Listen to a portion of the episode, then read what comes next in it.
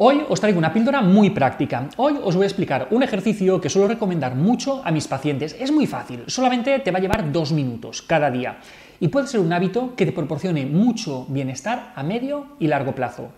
¿Qué quieres saber en qué consiste? Pues vamos a ver.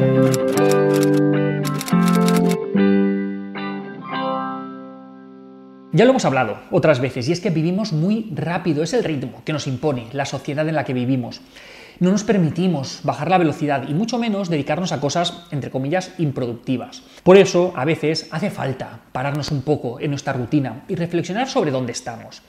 Pensemos en una metáfora, en un viaje. Muchas veces comparamos la vida con un viaje, ¿no? Pues nunca solemos viajar a ciegas. Cuando vamos a algún sitio donde no hemos estado nunca y que no sabemos cuál es el camino, pues ponemos el GPS, porque nos da mucha seguridad saber que hay algo que está vigilando nuestro camino y que nos va a avisar si nos estamos desviando sin darnos cuenta. Pues bien, nuestra vida funciona de una manera parecida a este viaje. Estamos yendo a algún lugar donde no hemos estado nunca y que tampoco sabemos el camino que tenemos que seguir para llegar ahí. Tampoco sabemos lo que nos vamos a encontrar durante ese camino. Pero, pese a eso, la verdad es que pocas veces nos paramos a pensar, nos paramos a reflexionar si estamos siguiendo el camino adecuado, porque tenemos miedo que parándonos a reflexionar estemos perdiendo el tiempo y al final no acabemos llegando donde queremos ir. Por eso no es difícil encontrar personas que llevan años siguiendo el camino equivocado, que se están esforzando muchísimo por cosas que en el fondo tienen poco que ver con los objetivos que de verdad tienen. Entonces, pararse a reflexionar se convierte en una responsabilidad, en una prioridad a nivel individual, que nos puede ayudar a regularnos es un hábito básico de higiene mental, casi al mismo nivel que, ducharse o que, alimentarse. Estos hábitos de introspección nos ayudan a darle sentido a nuestros días. Y es que si no lo hacemos, acabamos pasando de puntillas por la vida, simplemente pues, despejando balones de las cosas que nos van pasando y sin sacar conclusiones o aprendizajes que tengan valor y que nos ayuden a crecer. Entonces, ¿en qué consiste el ejercicio que os propongo? Para hacerlo necesitarás una libreta pequeña, de este tamaño, así una libretita pequeña es suficiente, y un boli, simplemente eso, nada más. Luego tienes que buscar un momento al final del día, que puede ser antes de la cena, antes de leer o antes de ponerte a ver la tele, cuando quieras, pero tiene que ser al final del día. Y en ese momento sacas tu libretita y anotarás dos cosas. Por un lado, anotarás aquello que has hecho durante el día de lo que te sientes más orgulloso.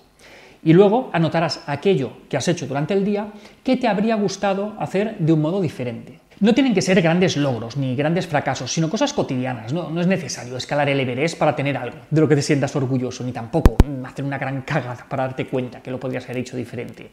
Y tampoco es necesario que seas súper original. Puedes repetir lo mismo varios días. Y es que haberte sentido orgulloso por algo un día no te quita derecho para que al día siguiente, si lo vuelves a hacer, pues te puedas volver a sentir orgulloso. Pero, y esto es importante, todos los días tienes que anotar estas dos cosas. Sobre todo los días en los que piensas que no tienes nada que anotar. En esos días es cuando especialmente te hace falta hacer este ejercicio. Y ojo, esto es algo muy diferente a pensar en lo mejor y en lo peor que te ha pasado durante el día.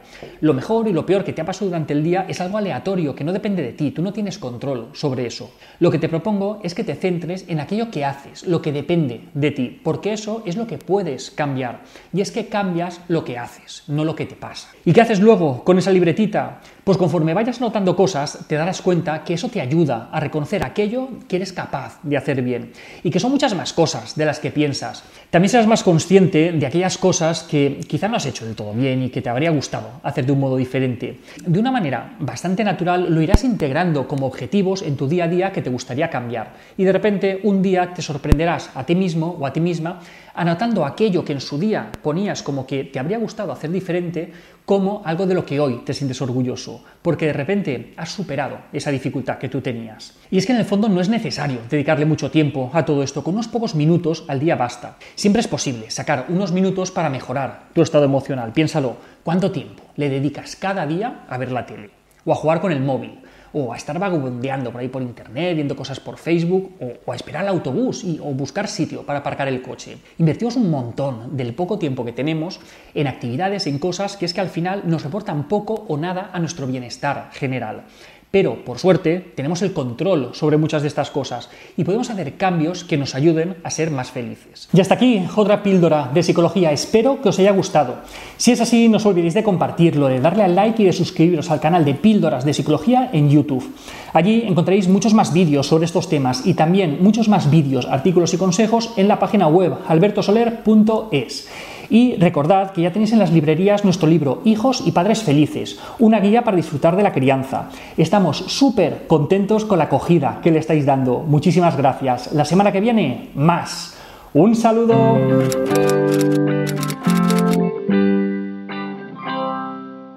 Y acordaos que ya tenéis en las librerías Hijos y Padres... Toco, toco.